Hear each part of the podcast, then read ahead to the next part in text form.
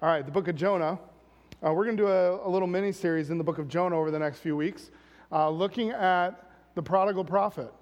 And I was really challenged by, and have been challenged by this book and just the way that it plays itself out. And uh, it impacts, it's, pre- it's very prevalent and important for today, especially in the health of the church, the health of missions, the health of evangelism, the gospel, uh, but even just in our lives practically as we go through. Now, I don't know if you've ever read the book or heard of the book called Adrift. Uh, it is uh, written by Steven Callahan. Steven Callahan was a sailor. Uh, just he is a nautical engineer. He created his own, built his own sailboat, sailed all over the Atlantic. Uh, but back in 1981, in the process of doing one of his trips, his, his boat sank. And in the process of that happening, he was able to recover some items and uh, was able to get his life raft. And he lived on his life raft for 76 days in the ocean. And while he was going through that, it talks, the, the book talks about the different things he did using solar covers to collect water and rain. And, uh, but one of the most unique things that he did was he took three pencils that he had and created a sextant that he was able to use then to uh, determine where he generally was and get himself in a proper route, would row himself to a certain area to get into the current that eventually drifted him into the Caribbean. So I guess he just ended up on vacation, a long vacation down in the Caribbean. But uh, he ended up doing that and was able to do that. And he said the reason that he was able to use the pencils was because of the constant of the stars and the sun. And then because they are constant, he said no matter how changing his situation was, he was able to navigate and allowed himself to be rescued after that time. When we go through the book of Jonah, it is, a, it is an issue of life and death. He faced that life and death situation, and Jonah is, is replete with the idea of life and death. Jonah is told to go. He, we know he rebels. He ends up facing a storm, and that storm is a situation of life and death. He's swallowed by a great fish, situation of life and death. He's at odds with the Almighty God, a situation of life and death. He tells the Ninevites, if you don't repent, there's going to be death. There's a situation of life and death. And even the plant at the end of the book, the, you see these aspects of life and death. You see the, the, the, the importance, the urgency in this book. And Jonah is going to look, and Jonah, the book of Jonah, is going to help us to navigate our life here and we want to look for those constants, just like Steven Callahan, look for constants in, in the stars, in the sky. We want to look for some constant principles and truths through the book of Jonah that tell us, okay, this is how we need to navigate life, to live in this life in order to understand how we, how we live. Now, it says the book, the book of Jonah starts off right away. Now, the word of the Lord came unto Jonah, the son of Amittai, saying, So, Jonah, have you ever, have you ever wondered when you read this book, does God just like randomly pick up this guy out of nowhere and say, okay, let's, let's take Jonah and let's just, he's the, he's the new prophet on the block and let's, let's use him? Well, it's not the case. In fact, if you just stick your bookmark in there, we've been having this interesting conversation with some of the young adults. The Bibles with two of these bookmarks is really nice because you can go back and forth. But we're going to go to another passage. Let's go to 2 Kings 14. Leave a finger in Jonah, but let's go back over to 2 Kings chapter 14. In 2 Kings chapter 14, we get a little bit of the historical background of this prophet named Jonah. It talks about in, in verse 25 of uh, 2 Kings 14. It says, He restored the coast of Israel from entering Hamath unto the sea plains. It's talking about Jeroboam uh, the second, who's the king of Israel, the northern tribes at this point. According to the word of the Lord, God of Israel, which he spake by the hand of his servant Jonah, the son of Amittai, the prophet, uh, which was of Gath Hepher. So we, we get a little bit of a background here. Jonah was a prophet in Israel, in the northern kingdoms under Jeroboam II. He was a successful prophet. Now, successful doesn't mean like he made lots of money. It means that when he prophesied, his prophecies came true. So, at the hand of the Lord here, he's told King Jeroboam that your, your kingdom is going to expand. And it did come to pass. So Jonah was a successful prophet already. He's enjoyed a ministry of success. He's enjoyed years of prophesying and working with the king on behalf of the Lord to do this. He lived in a region of Galilee, is where he, he was. And I think it's important for us to note Jeroboam's successes were not because of Israel's obedience, it was because of God's compassion. In fact, it says that as it goes on For the Lord saw the affliction of Israel, that it was very bitter for there was not any shut up, nor any left, nor any helper of Israel. And the Lord said, not that he would blot the name of Israel out from under, um, under the heaven, but he saved them by the hand of Jeroboam, the son of Joash. So this wasn't because Jeroboam was this great, great godly king. In fact, it, it says that he was not a godly king, but it was God's compassion that helped Israel at that point. So, all of that to say, Jonah was a real and successful prophet. He was a historical character. You might say, well, why, why is that important? Because when we come to the book of Jonah, is it fact or is it fiction? Now, our, our quick Bible answer, or, you know, the good Sunday school, yes, it's real, it's real. But the book of Jonah comes under attack very often for the fact of is it really historical? Is it just this myth, this legend that's made up? You know, even in our, even in our, it's, it's sort of become like it, it, the coloring pages, you know, where the, where the pirates, where the pirates who don't do anything really what it was talking about with the mariners on the, the thing with Veggie Tales. There's, there's more to it than just the cute, cutesy little coloring book type story. This is a real historical. In fact, we know as we just saw from 2 Kings 14, Jonah was a real and successful prophet. Nothing in the book of Jonah tells us or even gives us indication that we should treat it as anything but historical. In fact, the opening of Jonah is a historical marker in literary in the literary world, saying this Jonah the son of Amittai. It's giving you historical reference to who this individual was. Josephus, a Jewish historian more toward the New Testament time, refers to Jonah as a historical account in his antiquities. But I think the most important dynamic is Jesus Christ himself recognized Jonah's experience as factual, as historical. And so if Christ does, we, we need to recognize Jonah as a real tale, not as a tale of a tale like we see it, but a real historical account. It happened. And you may look and go, well, I just don't see how this could happen. It happened. God is involved in a miraculous way in this, in this story. So when we go to the book of Jonah, I don't want us to go, and, and I'm fearful that we go with the illusion of knowledge. Are you familiar with this? The illusion of knowledge is that we would rather act like we know something than admit that maybe we don't know something. For example, do you know how your car really works? I mean, there are probably a few people in here who could, who could explain how your car really works, but most of us, we know our car works by doing this, putting, you know, shifting, and that's it. And we just hope that it, we don't really know how it works, but we act like we know it works. Let me, let me give you a little simpler illustration. I'd like you to do something. Take 30 seconds, and on a blank part of your notes there, draw a bicycle. And draw a bicycle that will work. Okay, go ahead. Just real quick.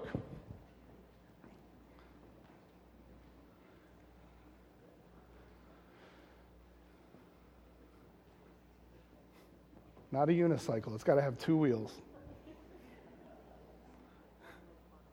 Yes, one in the front and one in the back. Very good, Barb.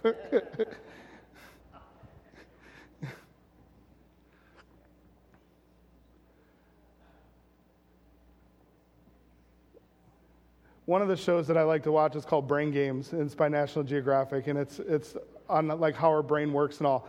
And they did this test, and then they took the the designs that people drew, and actually turned them into bicycles, and then told them to try and ride it. And they said basically you, they, they have four general types of bicycles that end up coming, coming together on it. And if you look at these bikes, maybe your bike looks like one of them. The only one that will potentially work is the first one on the top left. The other one, the, the one on the top right, you can't steer it any, any which way because the way the, the front would be. The back, the bottom left one, you would steer with your seat. So could you imagine like you're riding and you're trying to do this while you're, while you're it, it doesn't work. And the other one has no, no pedals whatsoever to, to ride. I'm fearful that when we come to the book of Jonah, we will come with the illusion of knowledge. Because oftentimes, biblical accounts that have become Sunday school stories, we develop an illusion of knowledge. But if you really think about the story of Jonah, many times when we tell the story of Jonah, when we recount the story of Jonah, we leave out the entire chapter 2. We barely deal with chapter 4. We only deal with a couple verses in chapter 3.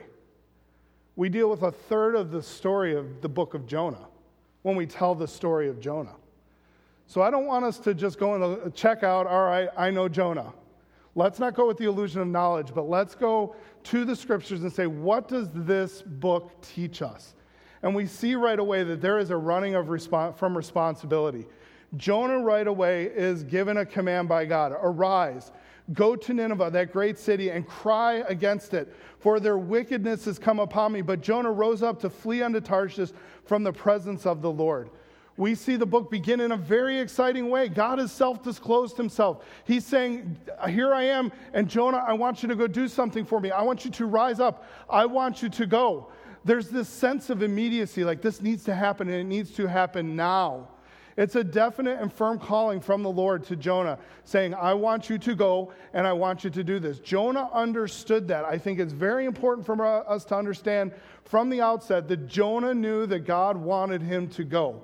It wasn't unclear. It wasn't like, a, eh, maybe. This was a you need to go. And you know, even for us today, God is still calling people. God is still prompting people, causing desires in people's heart to go, to serve, to share the gospel. Even for us as a whole, as people, as Christians, we are, we are called to disciple. We are called to share the gospel. God does this because he cares about people. Why is he sending Jonah to Nineveh? Because he cares about Nineveh. That might be hard for Jonah to wrap his head around, but God cares about people. And so God calls, God prompts us to, to be going. God calls his people to share the love, the hope, the grace of Jesus Christ in this day and age. We are, as believers, expected by God to go out and to share. We are told to do that. Now he's told to go. Where's he told to go to? To Nineveh, that great city, to cry against it. Nineveh is this city that was about seven miles across. It was a large city for that time. And as it was there, it's, a, it's about 400 miles northeast of Israel uh, from, where, from where Jonah would have been in the Galilee region. And it was, it's the idea here where it talks about um, that he says, For their wickedness has come up before me. The idea is it smells to high heaven. This city stinks. This city is rank with wickedness, and I want you to go there. Now, notice, it's not the Jonah that notices and has this. God says this. God says that He's the one who's noticing. God is the one who is active. God is the one who took the sin seriously. God recognized, God saw the wickedness of, of Nineveh. God was moved by it, and God wanted something done about it. And so God prompts Jonah to, to go. Now, if you look at the historical nature of this city, it makes sense as to why their wickedness was considered so rank. They were known for their violence. In fact, Assyria's brutality, they were known for the severing of heads, the bringing you before the king and then cutting off your lips because he felt you lied or you didn't tell the truth. So they would cut your lips off or sever the hands of an individual. There, there's accounts of them flaying, skinning people alive. Some accounts of them leaving people out in the, in the desert, bound to be eaten by the, the wild animals and to bake in the sun. I don't know about you, but that does not seem like the ministry I want. If that's how y'all treated me, I'd probably be looking and saying, Chicago looks greater. Okay, and, and I do not want to go back there. Okay, and, and so we look at and we say, okay, it's, it's a pretty nasty place. They were known for their uh, brutality, and they were enemies of so many nations, including Israel. In fact, jump ahead 60 years, and it's going to be Assyria that's going to take the northern kingdom into captivity. So we know that there is an animosity, there is, there is a dynamic here where Assyria and Israel are not the best of buds. Nobody in that area is like, ooh, I like Assyria. They, they were, a, they were a, a wicked place. However, at this point in time, Assyria had some weaknesses.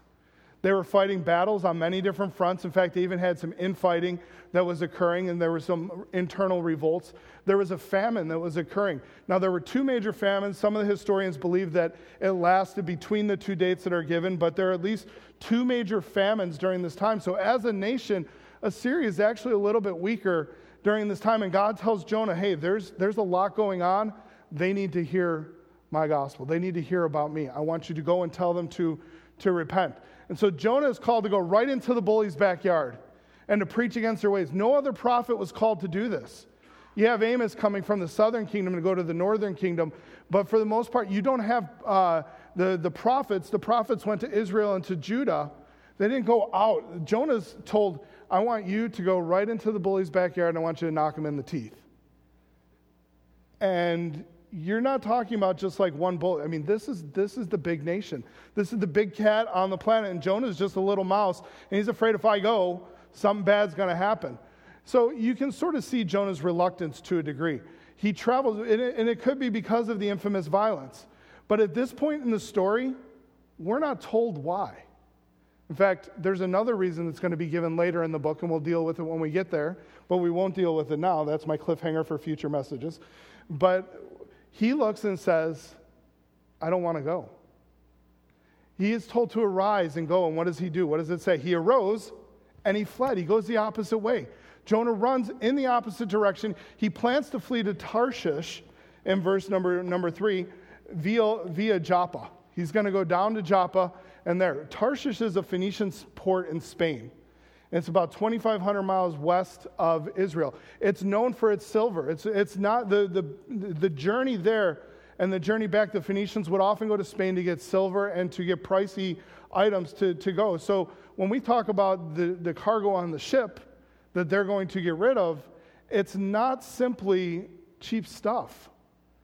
The, to go over there to trade for silver, you're going to have to bring some high end items to there. In case you want to reference my idea, from Joppa, where he's at, it's about 550 miles to Nineveh. And Jonah's going to jump in a boat and he's going to go 20, try and go 2,500 miles the other direction. It's pretty obviously obvious what Jonah is doing. He is getting out of Dodge. He's running. Okay, so the problem is, is Jonah's theology is too good. He knows he can't run from God, but he's running. It says here, what is he trying to do? To go with them to Tarshish, the end of verse three, from the presence of the Lord. He's trying to, to run from God without out of God's presence, but he knows, just like we read in the Psalms, anywhere you go, God is there.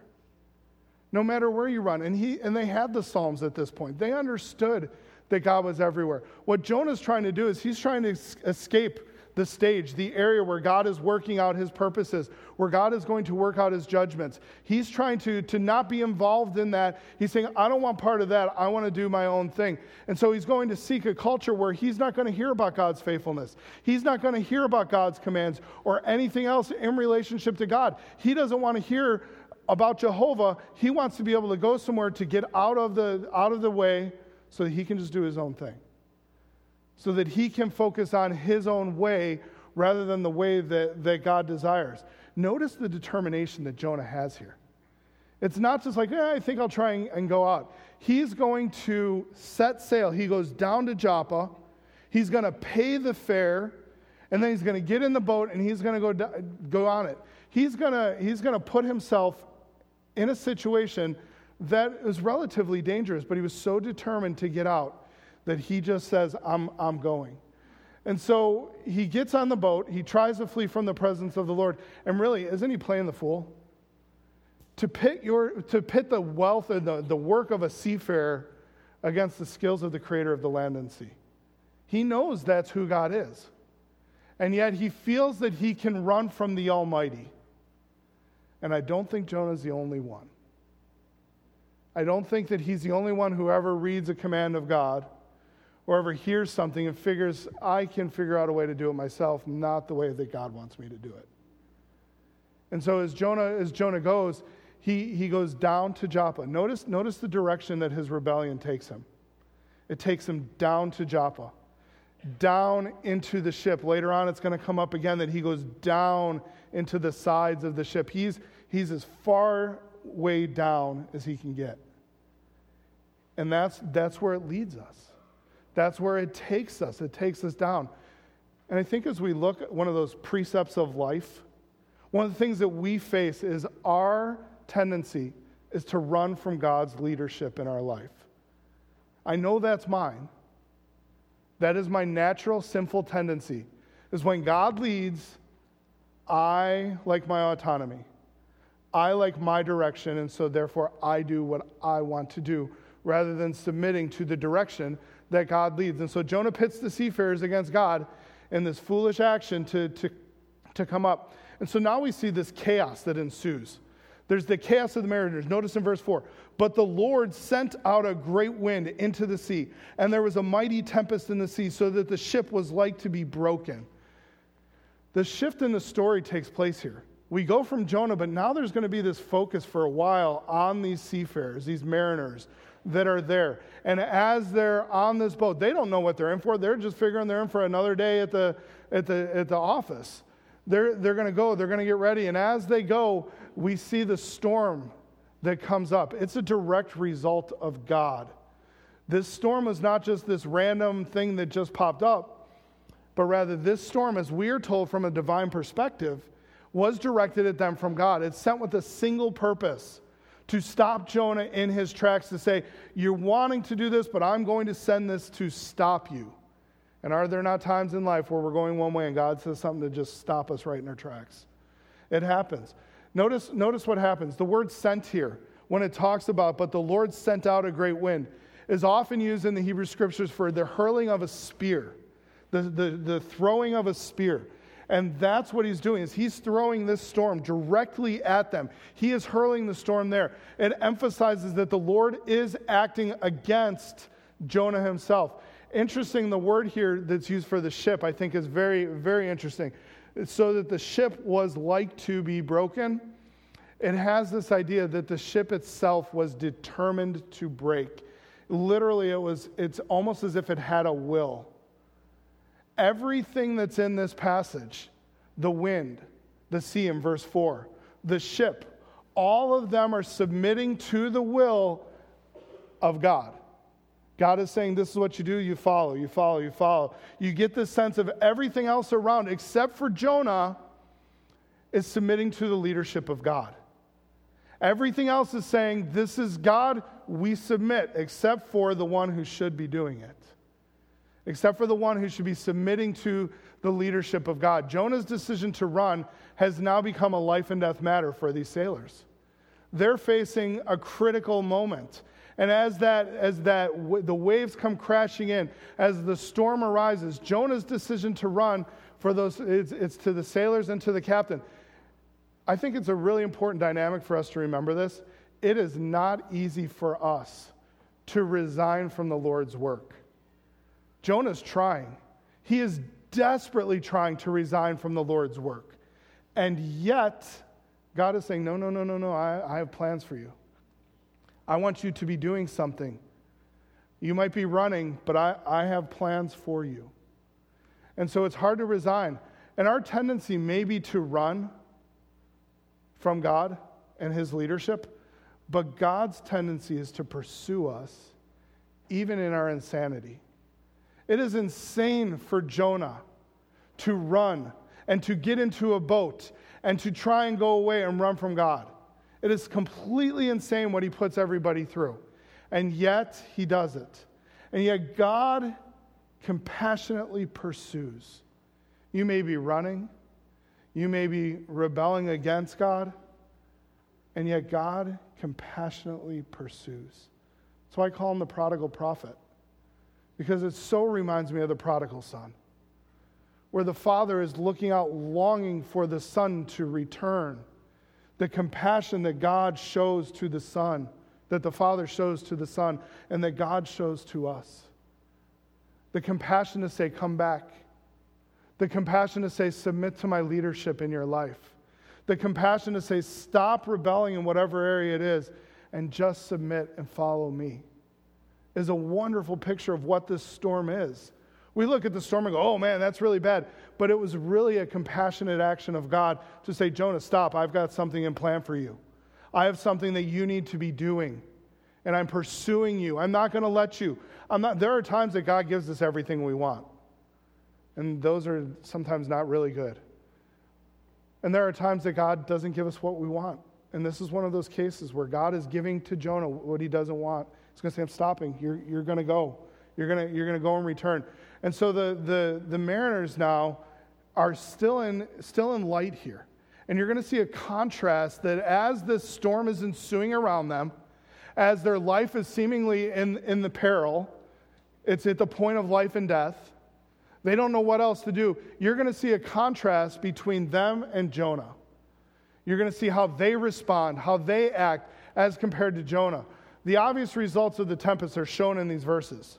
What, what happens? The mariners, the seasoned veterans, the salty dogs, they're, they're there. They know how to, to navigate the waters. They are afraid. And what do, they, what do they do? They look and they say they're afraid and they cried out every man to his God. Why did they do that? Because they recognize that this very well could be a divine storm. They're realizing that, that God might, that, that a God might be involved at this point. So they're going to start praying to that. So they pray, and not only do they pray, but then they begin to lighten the load by casting their cargo overboard. Again, not, not inexpensive cargo. They're throwing their livelihood overboard in order to save their lives. And so they, they do this. It was not cheap. As I mentioned, Tarshish was a silver point. You find these men working feverishly in verse 5 to, to work hard, but they're also praying heartily. And I liked what one commentator said. Said, We should be praying like everything depends on prayer and working like everything depends on work. That when we do the, when we do the work of the ministry, we're working like everything depends on that, but we are so bound up in prayer because everything depends upon prayer. And so these men are, these men are praying, they're working hard, and the storms, the frightening intensity is growing. The sailors are becoming more and more frantic. And Jonah is completely oblivious to the storm. Notice the contrast, verse 5. But Jonah was gone down into the sides of the ship, and he lay fast asleep. Once again, he goes down. That's that third time we see that he is down in the, in the ship. So he's fast asleep. He's not praying, he's, he's doing nothing.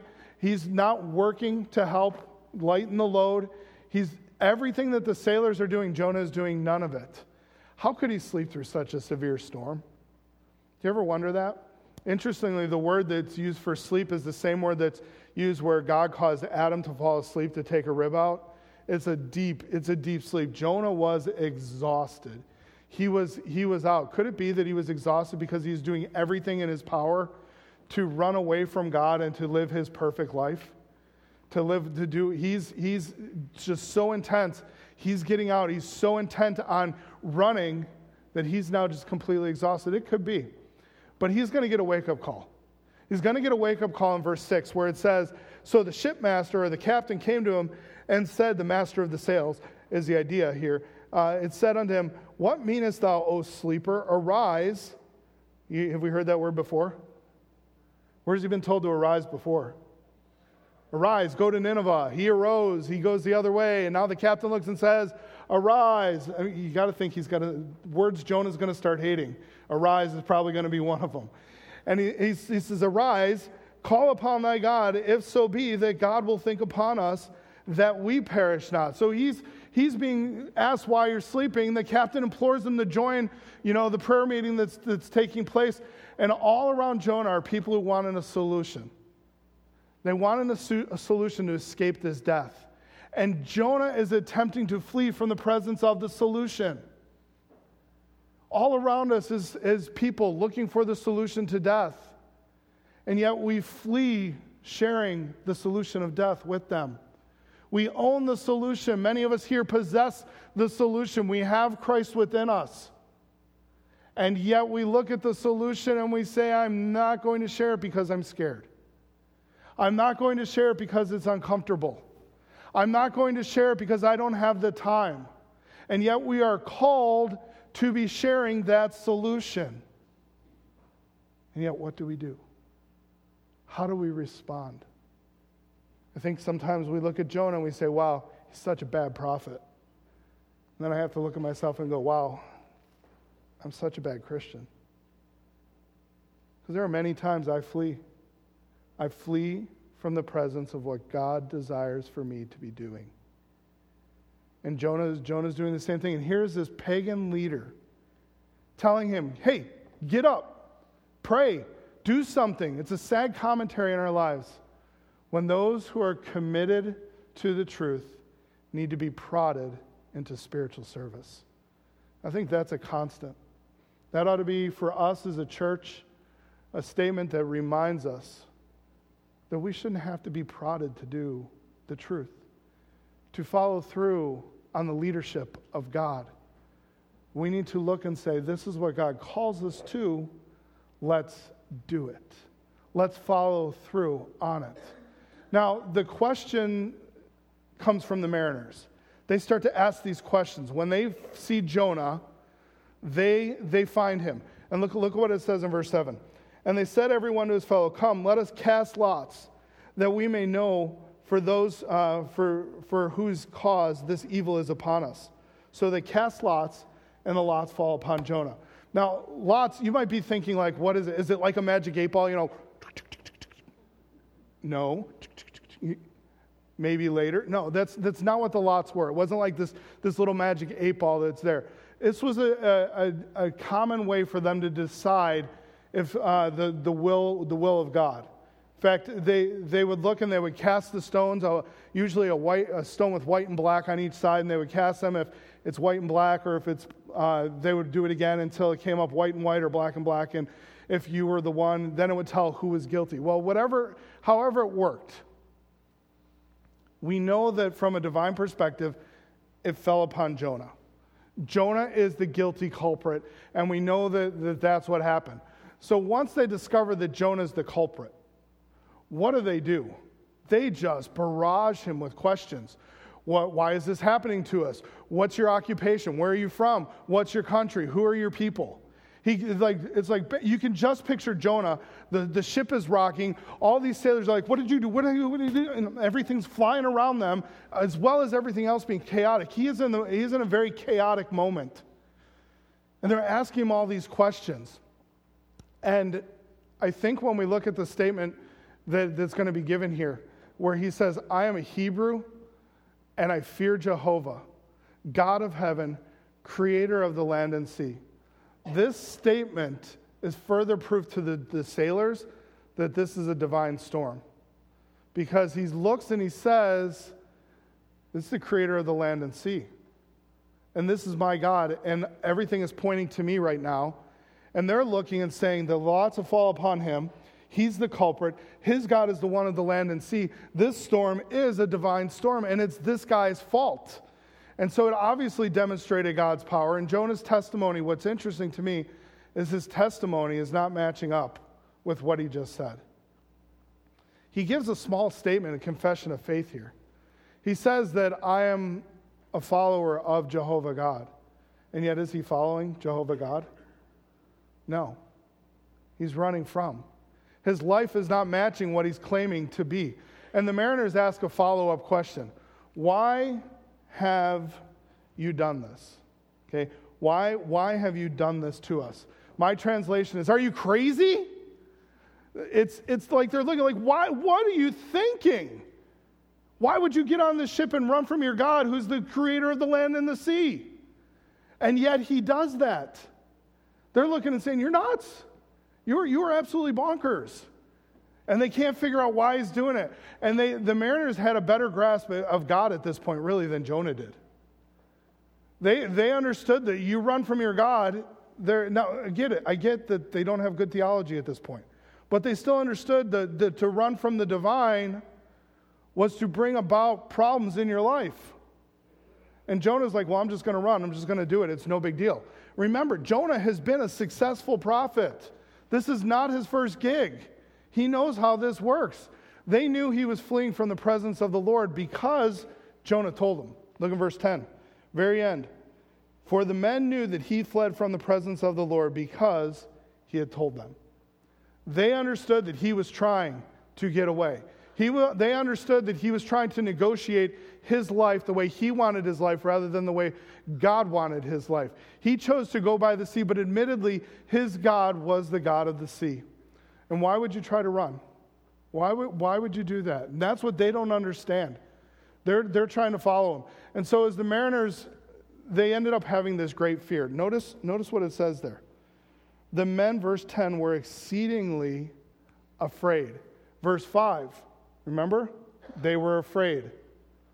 Verse 10, now they're exceedingly afraid. And we're going to see that come up again uh, a little bit later in the chapter about the fear that arises. But there is no escape. There is no escaping the Almighty. The mariners understood that. Jonah had to come to grips with that. And for us, we need to remember that. There is no escaping the Almighty. Wherever I go, whatever I do, God is, God is there. And so the mariners have this unique concern for Jonah. They, they develop a concern for him that Jonah did not have for them. Notice in verse 11, it says, They said unto him, What shall we do to thee that the sea may be calm unto us? For the sea was, was wrought, it was, it was fighting against them, and it was tempestuous. And he said to them, Take me up and cast me into the sea. Throw me, throw me overboard, so shall the sea be calm unto you. What do they want more than anything? They want a calm sea. He says, You throw me overboard, then it will be calm. It'll be good. So the sailors, after demanding a solution, they had to have something to appease God. They wanted to appease God's wrath. And, and so they, Jonah says, Cast me into the sea. And Jonah demonstrates an understanding of God. But I think it's important for us to recognize his motives. Jonah understood that God's wrath had to be satisfied.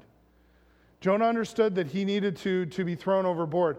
But were his motives noble? I, I have a hard time saying, wow, Jonah was the most noble man and saying, throw me, throw me overboard. Jonah recognizes that the storm is because of him, but he is being driven by his conscience and not by his compassion for the men. If, if it was by compassion, what should he have done? Jump overboard. Absolutely. That's what he should have done. If you're really concerned about the, then jump. Do that. Jonah's not seeking to repent here before the Lord, but he resigns himself to the only seeming solution. He looks all around. He's like, there's no other option. I'd throw me, throw me overboard. Why didn't he jump? Was he too frightened? So you thought you gave a bad answer, but it was actually, a, I was going there. You know, he, was he too frightened? Was he asking the sailors to be the punishing hand of God? Possibly. You, you throw me overboard. But if he was truly motivated for the sailors' lives, I think he should have jumped. Take that step of faith and get out there. Move and do that. Jonah shows little or no concern for them. He just, he's, he's going to do it. But notice the response again of the mariners. When they're, when they're put with the, the fact of we've got to throw a person who has paid for a fare with us overboard, what do they do? It says that in verse 13, nevertheless, the men rowed hard to bring it to the land, but they could not. They did not want to throw Jonah overboard. They did not. Why did they, the men attempt to row to land? Why? It's because rather than trust the prophet, they were still trusting in their own abilities. Is that why? That's a possibility to, for them to look and say, no, we can do this. We can row ourselves to land. We, we can, we've, we've beaten storms before. We can do that. Or is it because they did not want to cast Jonah overboard? They didn't want to be guilty of throwing him overboard and causing this man's death. Obviously, God was not in favor of their attempts in dealing with the stormy situation. They thought they had a plan, they thought they could do it their way, but they did not do it the way that God was expecting. And as the prophets spoke, they were supposed to, they should have followed after that. But isn't it true? It's so human of us to choose our own way over the way that God intends. God has a way, God has a plan, and yet we often choose in our own efforts, in our own strength, to do it our way rather than following God's way. Rather than looking and saying, I'm going to do what God intends. The storm, the sea, they were against them. There was no winning. There was no way they could do this. Not on their own. It couldn't happen. There's a superficial human response does not work when repentance is needed. Jonah needed to repent. Jonah should have repented. That's what he should have done. Not even jumped, he should have just repented and said, God, I'm wrong. I want to go back and I will fulfill what you wanted me to do. That's what he should have done. And our frail little attempts as humans to do things in our own power, to merit things in our own effort, are meaningless when repentance is necessary. The irony of Jonah's decision in his mind is that he will die either way. If he confesses, he will die alone in his mind. I'll go to Nineveh and I'll be put to death. If he says nothing, then everybody there will die. So God is going to reduce Jonah's decision to one simple question. It's this Will your life and death be instrumental in saving lives, the lives of others, or will you just die an ordinary death with these pagans at sea? And Jonah has to wrestle through that. Now, take that question for a second. Take out the pagans at sea, because I don't think most of us are probably going to die with pagans at sea. Okay? Take that question and ponder for a second in your life. Will your life and death be instrumental in saving the lives of others, or will you just die an ordinary death? What's our life going to be about? What will it what impact will it have in the lives of other people? Or will it just be an ordinary life? We need to be living an extraordinary life for an extraordinary God. Now, you see in verses 14 through 16, I believe, you see the conversion of these mariners. You see a, a heart change that occurs. As they become aware of their inability to save themselves, they resign themselves to the word of the prophet. They're going to take Jonah and they're going to chuck him overboard. They must do what God expects of them. They don't want to participate at first, but they recognize that they have to do that. They must do it. So then another, another pagan prayer meeting breaks out. Okay? There's more pagan prayer meetings than there are the Christian prayer meetings that are occurring here. But they, they start having this, this prayer meeting, and they do it, though, with this newfound respect this newfound power of God. Notice in verse 14, wherefore they cried unto the Lord and they said, We beseech thee, O Lord, we beg you, let us not perish for this man's life, and don't lay upon him his, us his innocent blood, or upon us innocent blood. For you, O Lord, have done as you have pleased. So they took Jonah, they cast him into the sea, and the sea ceased from her raging. And you see them start to change. Though they respected God's power, they also feared his vengeance. They were aware that taking a man's life was a serious matter. And so they didn't want to just chuck him overboard and think everything was going to be okay, especially now that they know he's one of God's and one of God's prophets and then he's fleeing from the presence of the Lord. Are we, are we going to, like, this guy, this God just sent all this storm against us. Are we going to just simply throw his prophet overboard? They wanted to make sure that what they were doing, that they weren't going to be held, held uh, accountable. Now, when it talks about that idea of innocent blood, what are, they, what are they talking about? Did they believe that Jonah's guilt was uncertain? Maybe, but probably not at this point. What I think they probably meant, and it fits with the wording, is that they felt as though they had been ju- uh, he had not been yet judged by a tribunal. There wasn't an official trial to condemn him to guilt. Sort of like who shot, who shot JFK? That guy, right? Yeah. Lee Harvey Oswald. But was he ever, you have to, technically, you have to call him the alleged shooter because he never, but he, but he was the one who did it. We know he did it. And so, because he was never faced a tribunal. They did not want to be held responsible. That's what these men did not want to do. They wanted God to realize that they were unwilling pawns in this situation. They said, God, we're, we're, not, we're not wanting to do this, but we're going to need to do this. So as they cast Jonah into the sea, the sea ceased from her raging. It doesn't look like that. I believe it went completely calm, that the sea ceased. The ceasing of the storm was proof once again that Jonah was a prophet. It's also proof that God was the creator and the controller of the world. So now you have these, these pagan men who've been trying to figure it out, and all of a sudden it just all changes because they submitted to the will, the word of the prophet. They now know that they cast the prophet overboard, for sure. They now know that this God, Jehovah, was the true God. They now know that everything that has been spoken Uh, by this, by this Jonah is, is true, that he is the creator of the land and the sea. And they, they come to grips with who who God is. They now have, verse 16, then the men feared the Lord exceedingly. There is a reverence, there is a great respect and awe for him. The instant they stop putting forth effort, the instant they stop putting forth effort on their own and instead trusted in God's solution, his wrath was gone. It was, it was, it was taken away. How true, even for us. As we sit here as human beings, every single person here is facing the wrath of God.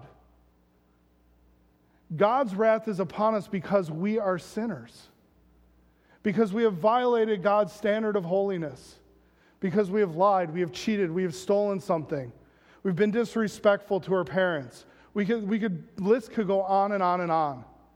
And because of our rebellion against God, we now stand facing the terminal wrath of God. The wrath of God coming against us. The fact that we are destined and bound for hell for all of eternity because of our sin. And yet, so many humans act like the mariners. There's an emotional response to that idea, like, oh, I don't like that. They had an emotional response where they feared God initially. They were afraid of, of everything that was happening. And then what do they try to do? They try to row, they try to lighten the load. They do everything in their power to merit God's favor, to earn God's favor, hoping that something they will do. They even try spiritual things, offering up prayers that are not good to God. They try all this different stuff spiritual, physical, emotional. They're trying, trying, trying, trying to earn God's favor. And yet, the only thing that will satisfy God's wrath is what God says. And God has clearly said that because we are sinners, we deserve death. But the gift of God is eternal life through Jesus Christ our Lord. That salvation from that wrath that is upon us is only through Jesus Christ. It's not through the good things you do, it's not through the efforts that you strive for, but to know that God is here and He has given you the opportunity to accept His gift of salvation, to admit you're a sinner and to believe that Christ died on the cross for your sins and your sins alone, because that is the gift that God gave to us. And I would beg and I would plead if there's someone here today, you are not certain you're on your way to heaven, that at the end of our service you would come talk. We would love to show you how you can know that that wrath that is coming against you can be put aside because of the free gift of Jesus Christ on the cross. The mariners feared death, they feared death, and they feared God. They feared him greatly. And what's interesting to me is the fear in their lives turned to submissive awe which manifested itself in some degree of repentance. To ask for forgiveness, to say, to turn from their ways and to change, to ask Christ to forgive them. Well, they ask, they ask God to forgive them. We ask Christ to forgive us. In the process, they, in their own attempts, both spiritually and physically, to grow into safety. We talked about that. What's, what's cool is at the very end, what do they do? cool is probably just the not even a good word for it because it's, it's more amazing than that. The men feared the Lord exceedingly and offered a sacrifice unto the Lord and made vows. The sacrifice is a public expression of dependence and worship. They offered their sacrifices to God. Do we, as we come into the reverence and the awe of God, when we come here and we offer our sacrifices of praise, we offer our sacrifices of giving, we offer our sacrifices of prayer, do we come with the awe and the respect and the wonder of God? And then they offer him vows. A vow is a public expression with the intent to continual faithful worship. Not running, but saying, I'm coming to worship our great God, to give of our lives, to give of our time, to give of our energy to God. And whatever way you're able to do that, a little bit better this week than you did last because of who God is. Because He is the Almighty. He is pursuing us even when we're rebelling, even though that's our natural tendency. He is coming before us, coming and longing for us to live the life that He has put forward for us. Now, some question the sincerity of these vows, some question them, but I, I remind you, what did these men just see happen to somebody who went away, went against this Lord. They just saw, and remember, we all, we all have an advantage here. We know what's happening to Jonah, right? For the most part. When they threw him over, what did they just do? They sentenced him to death. They have no, they, those, those sailors never know. As far as we know, they never know that that guy lives. They just did what God told them to do. They followed through. And so as I look at it I say, okay, what are some final thoughts for us to just take away from this, this accounting in the first chapter? Every person has an inclination. We do. We have to be aware of it. We have an inclination to flee from God's leading. But God pursues the prodigal even today. You may say, I'm so far away from God. I used to do the God thing when I was young, and now I'm so far. God still pursues you. You say, Well, I've just, this has not been, God still pursues. God is gracious. God is merciful. God desires to forgive you. In Christ, God offers an enduring call to repentance and reconciliation. He is constantly begging. If you're not saved, He's begging you to come and to be reconciled with Him. If you are saved and you are far from God, He's begging for you to repent, for you to be reconciled, to be made right with Him. God still calls believers today to the risky task of proclaiming repentance and forgiveness. He is moving, He is begging for us to do this to, to share the gospel, to do it, to step out by faith and to share. We must not physically, we may not be physically running, but do you find yourself negotiating your participation in the gospel? You might say, well, I'm still here. I'm, I'm still all about the gospel. I'm just going to let someone else do it. I'll just, I'll, I'll just, you know, resign myself to one little thing, or I'll, I'll make sure I give money for missions, and that's my part of the gospel. God calls all of us to be disciple makers. God calls all of us as believers to be sharing the gospel. It is not only for a few people. It's not a, I give my tithes so that Pastor Kim can go out and do all the evangelism. That's not, that's not what the Bible says. The Bible says we are to be part. We don't negotiate our, our way with the gospel. And then last, we often believe God's calling for our life, but we just don't want to obey it. I think when we look at Jonah, Jonah knew better than anybody else in that group about God's call. And yet he says, I'm not going to. I ask you, what is it this week? What is it today that God is telling you, hey, you haven't been obeying me in this? I've called you to do XYZ. And are you doing it?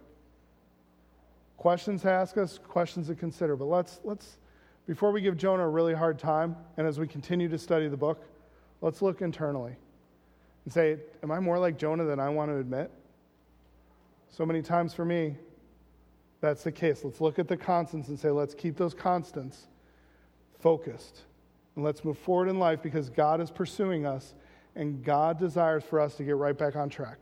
So, Father God, I pray that you would help us as we continue to study through this book to understand your truths, to understand what you have for us. And God, we thank you for the time that we can have to study. In your name we pray. Amen.